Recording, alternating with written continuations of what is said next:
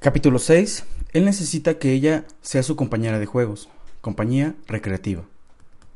Hola Cindy, soy Alan. Hola, qué bueno me llamaste. Dijo con voz cálida y alegre.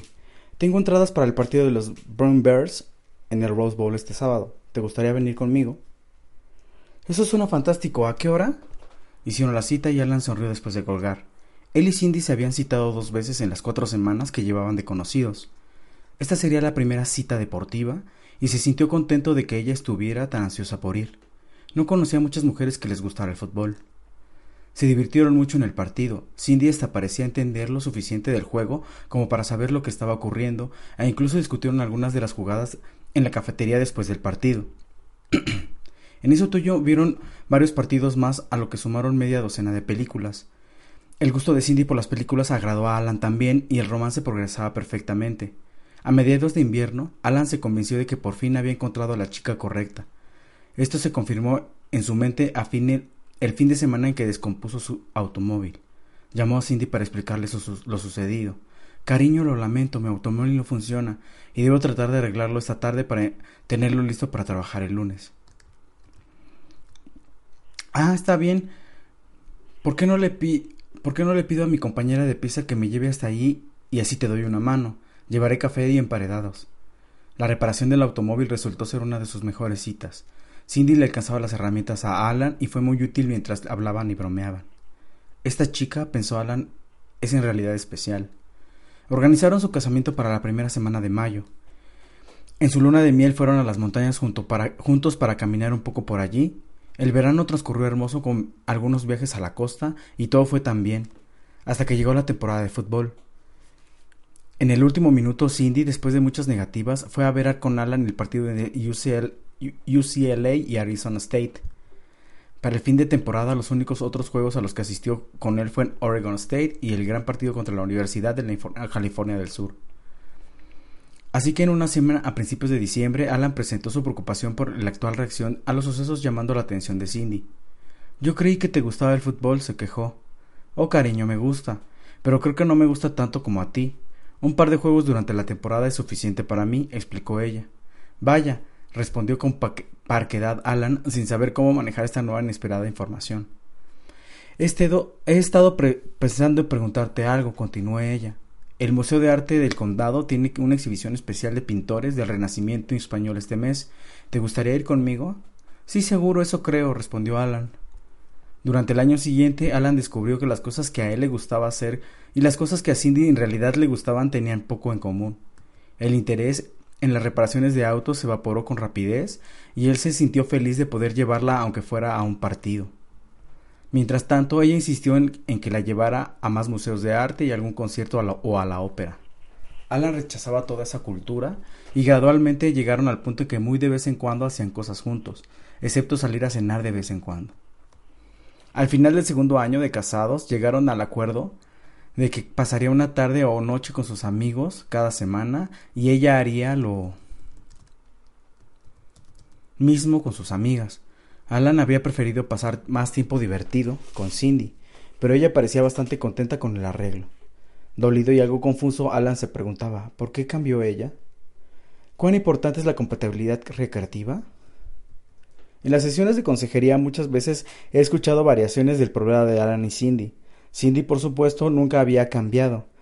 Es común para las mujeres solteras unirse a los hombres en la búsqueda de sus intereses. Se encuentran cazando, pescando, jugando al fútbol, mirando películas que nunca hubiesen elegido por sí mismas. Después del casamiento, las esposas tratan de interesar a sus maridos en actividades más de su gusto. Sus intentos fallan, pueden alentar a sus esposos a que continúen sus actividades recreativas sin ella. Considero esta opción muy peligrosa para un matrimonio, porque los hombres consideran muy importante la compañía de la mujer en las actividades recreativas. La televisión pinta como estereotipo del cuadro opuesto, mostrando a los esposos salir con los chicos en viajes de pesca diciendo no hay nada mejor que esto. Mis archivos de consejero me dicen que puede haber algo mucho mejor. En realidad, entre las cinco necesidades masculinas básicas, pasar un tiempo de recreación con su esposa está en segundo lugar después del sexo para el esposo típico. La gente a menudo desafía mi información diciendo que conocen una gran cantidad de matrimonios felizmente casados, cuyos intereses recreativos son diferentes por completo. pero esta gente no necesariamente conoce a las parejas en sus momentos de mayor sinceridad mutua.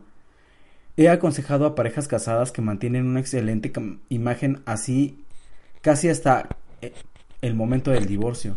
Esconden con éxito sus necesidades más profundas de ellos mismos y de otros hasta que es demasiado tarde. A veces los gustos recreativos proyectan una sombra sobre las profundas necesidades personales. Por naturaleza los hombres y mujeres a menudo parecen tener divergencias cuando se de divertirse se trata.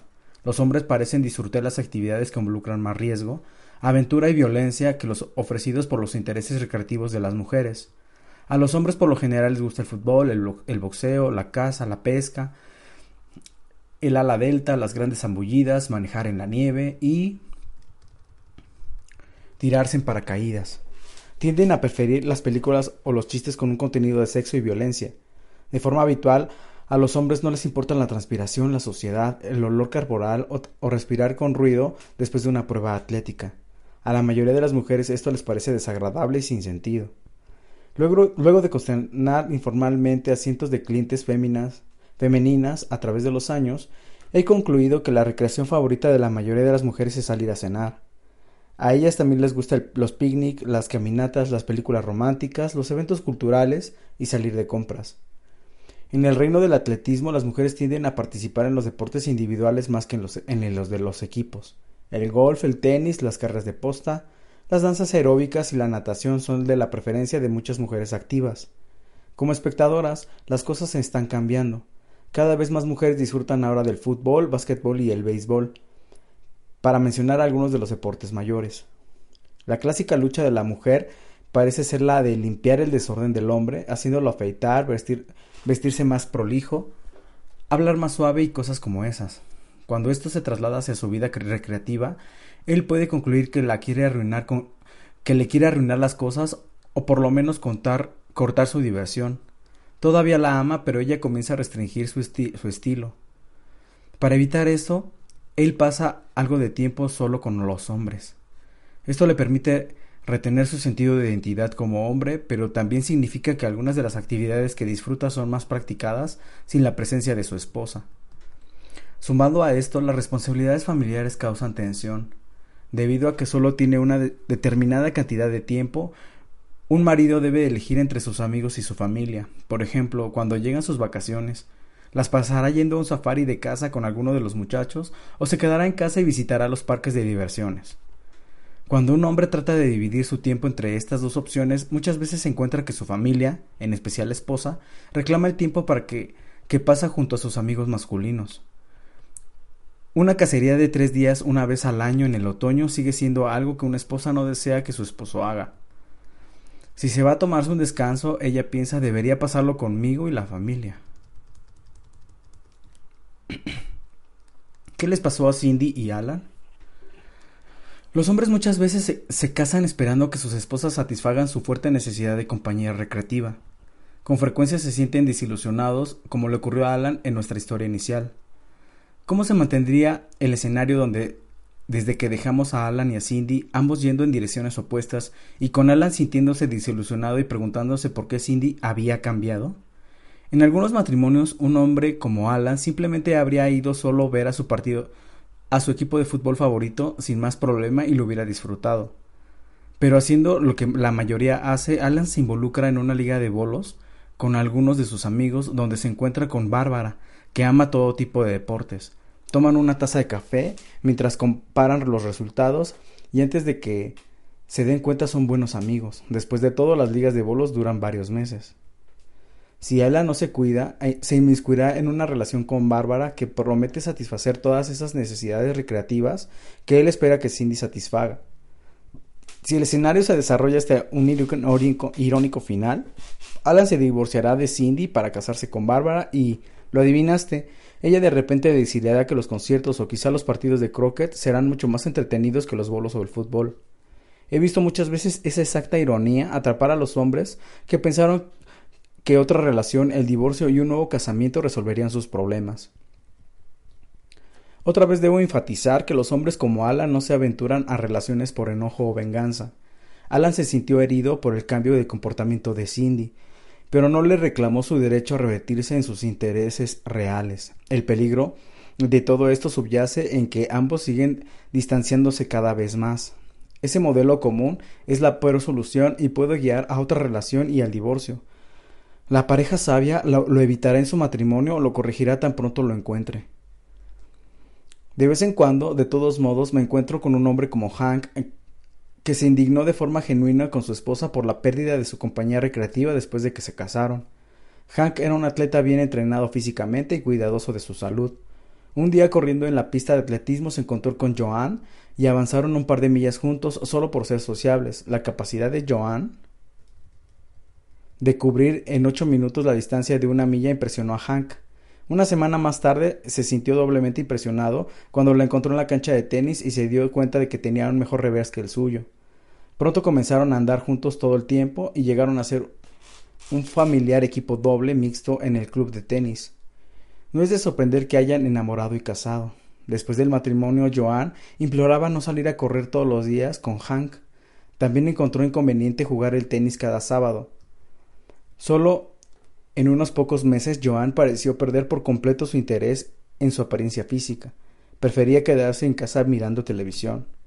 Hank no lo podía creer. Se rehusó a aceptar las cosas tal como estaban. Se enojó tanto con la negativa de ella a correr con él que vinieron, finalmente a buscar consejo a mi consultorio. Luego de escuchar su historia, le pregunté a Joan. Parecía que una de esas, que una de las cosas básicas que le llevaron a entrar en un vínculo matrimonial contigo fue que saldrías a correr con él. ¿Sería mucho pedir que corrieras de vez en cuando? Corría con él antes, explicó Joan, para estar cerca de él, pero nunca pensé que fue esto lo que quiso enamorarse. Corría con él antes, explicó Joan, para estar cerca de él, pero nunca pensé que fue esto lo que le hizo enamorarse de mí. Simplemente estábamos corriendo y creí que llegó a amarme por quien era yo. Cuando nos casamos no creí que correr tenía que ser parte del acuerdo. No necesito ni quiero correr más. Me sentí un poco confundido al principio por su falta de voluntad para negociar, aunque fuera un tan poco con el objetivo de, de, salvar su matrimonio. Más tarde, de todas formas, ella agregó algunas explicaciones que me ayudaron a darle algo más de sentido a la situación.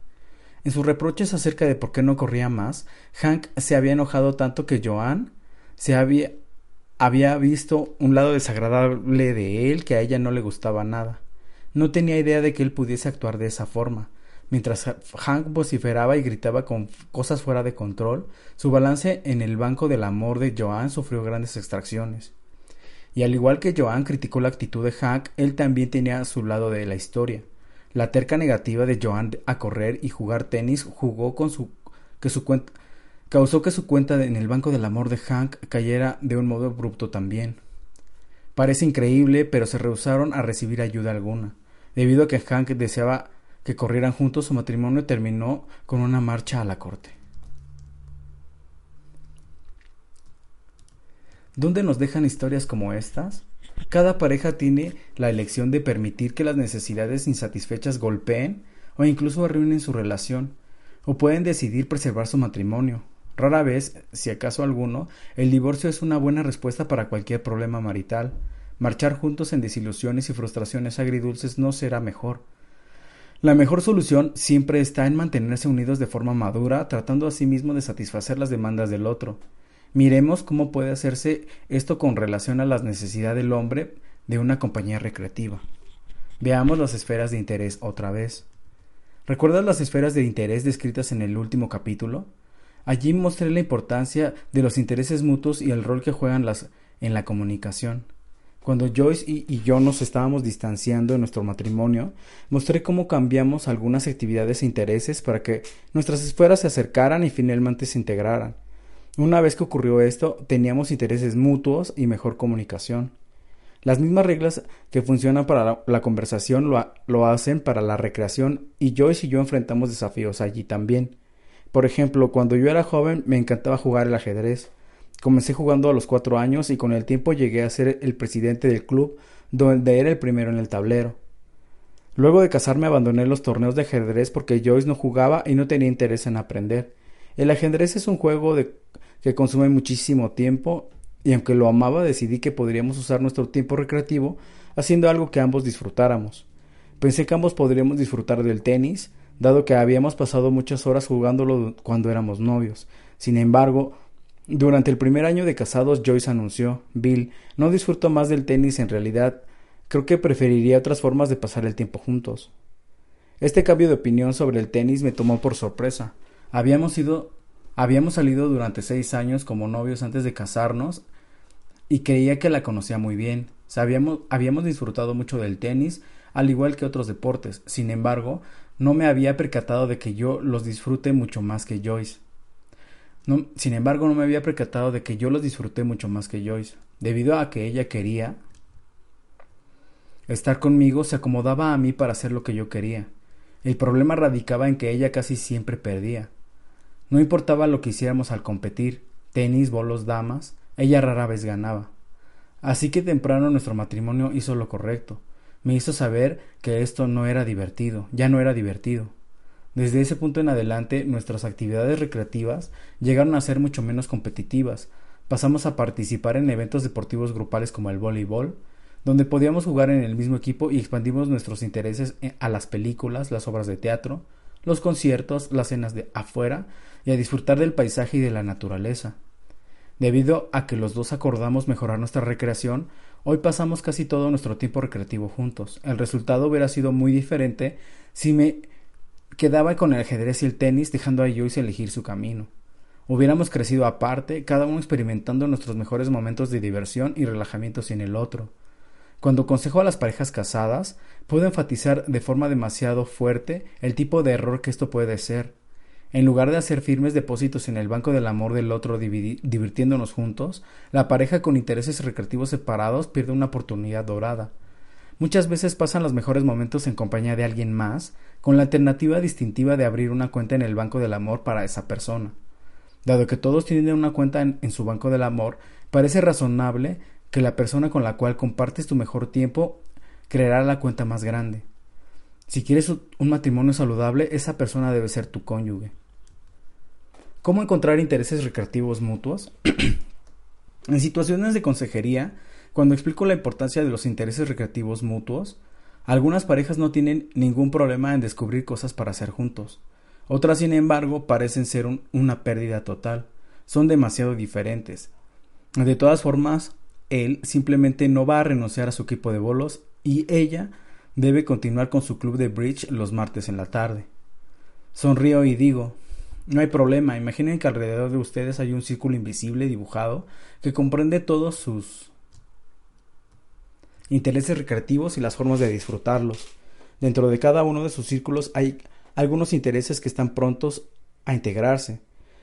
Pueden quizá no disfrutarlos por igual, pero en algún grado son cosas que les agradan a ambos. Una vez que encuentran estas fuentes de placer, tienen su área de integración de intereses para trabajar juntos. Lo próximo que hago es pedirles a las parejas que completen mi inventario de disfrute recreativo. En el apéndice C incluye una copia. Es una lista de 125 actividades recreativas con un espacio para indicar cuánto a un esposo o esposa le gusta o le disgusta cada una. Las parejas pueden agregar a la lista de actividades que no están incluidas y pueden clasificarlas también, calificarlas también. Al completar el inventario, las actividades que han sido calificadas como motivo de disfrute para ambos esposos se identifican y este ejercicio por lo general resulta en una lista de 10 a 15 actividades que la esposa y su esposo pueden disfrutar juntos. En las semanas siguientes les pido que registren esas actividades para llevarlas a cabo en su tiempo libre. Algunas serán cosas que les gusten más a él que a ella y viceversa, pero en todo caso ambos estarán depositando unidades del amor mientras pasan tiempo juntos. Nadie puede hacer todo lo que a él o a ella le gustaría en la vida. No hay suficiente tiempo, cada tiempo recreativo personal se acumula haciendo elecciones que dejan de lado otras oportunidades. ¿Por qué no seleccionar aquellas oportunidades que puedes compartir? ¿Puede una esposa ser la mejor amiga de su esposo? Cuando una pareja trae su lista de las actividades que disfrutan juntos, hay muchas sorpresas. Algunas son actividades que ninguno había experimentado antes. Simplemente parecía que podrían disfrutarlas. Otras sorpresas son las actividades que la pareja no se percató de que eran para disfrutar juntos. Ambos pensaron que al otro no le gustaban. Pero otro tipo de sorpresa es encontrar que algo que ya estaban haciendo juntos es ingrato para uno de ellos, ¿Qué harán con esta actividad? Mi política de apelación mutua cubre esta situación. Comprométanse solo con aquellas actividades que ambos cónyuges pueden disfrutar juntos.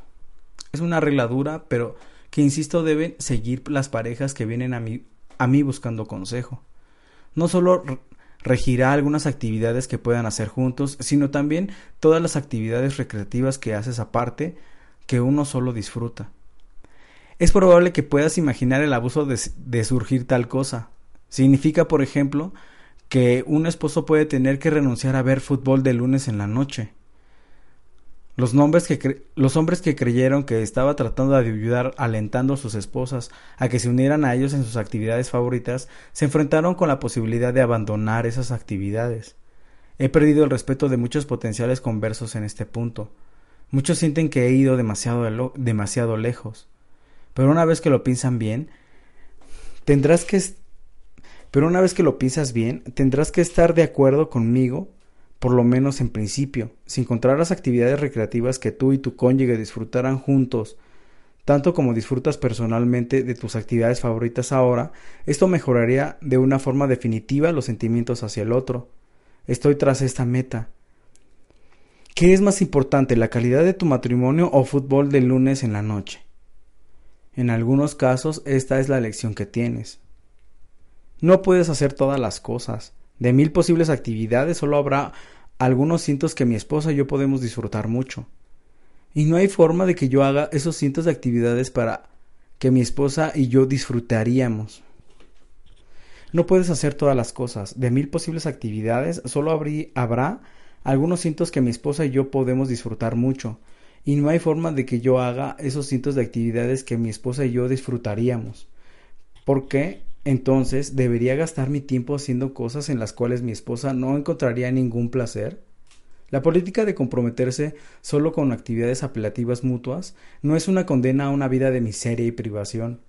Simplemente significa elegir actividades que ya disfruto, pero tomando en cuenta los sentimientos de mi esposa. ¿Por qué debería desear ganar a expensas de de ella cuando podemos ganar juntos? Aunque algunos consejeros matrimoniales pueden no estar de acuerdo conmigo, pero creo que el esposo y la esposa deberían ser cada uno el mejor amigo del otro. Algunos dirán que no se podría forzar este tipo de tema, pero en el principio que he introducido en este capítulo, sin dudas obligará a ambos a ser los mejores amigos, a través del tiempo que pasan juntos, mi política de solo intereses mutuos dice que un esposo y una esposa no pueden comprometerse en la mayoría de las actividades recreativas salvo que las compartan.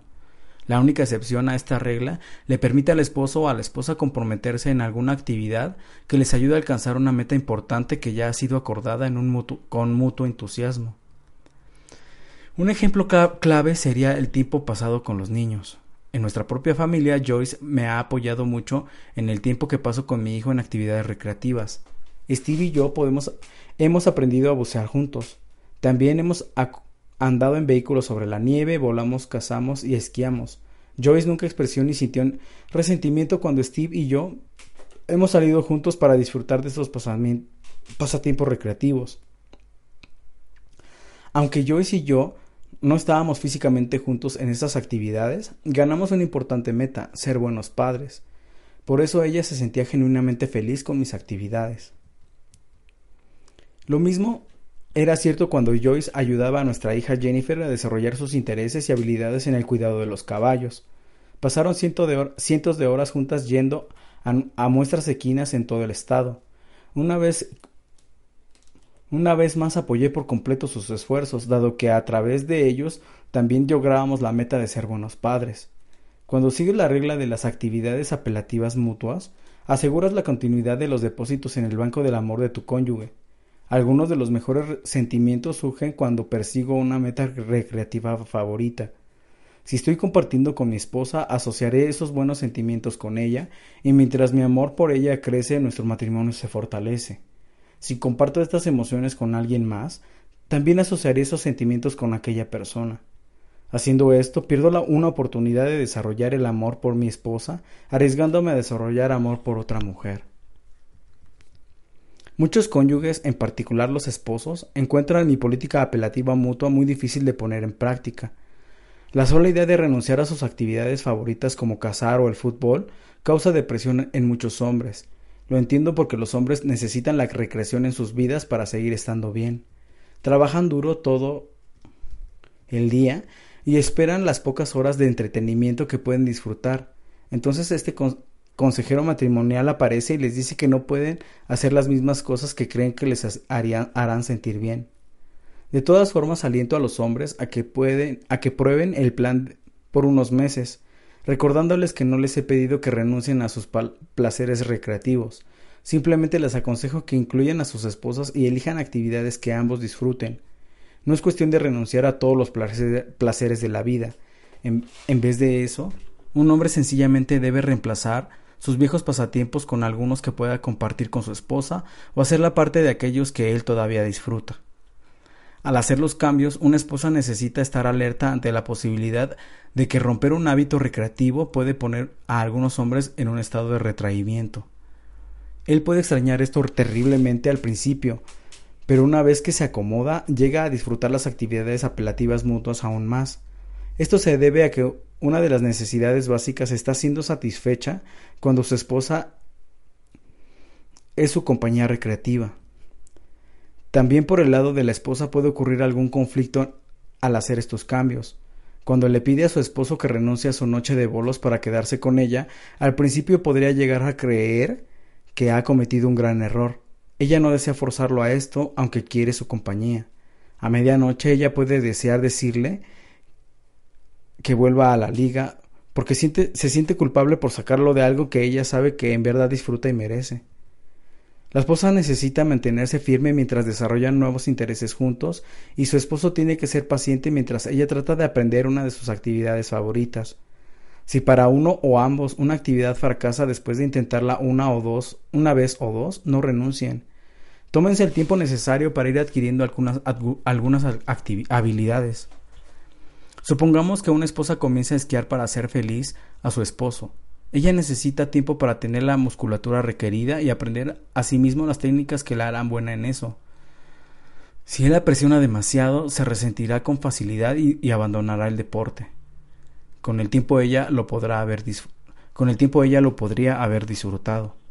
No obstante, si trata de esquiar adquiriendo algunas habilidades y todavía así le disgusta, la esposa debería tener la libertad de decirle a su esposo lo he intentado y, aún así no me gusta, probemos con otra cosa.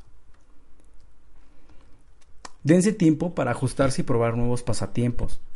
Quizá haya hayan tenido algunas dificultades acomodándose a estos cambios, pero encontrarán que por su matrimonio bien vale la pena el esfuerzo.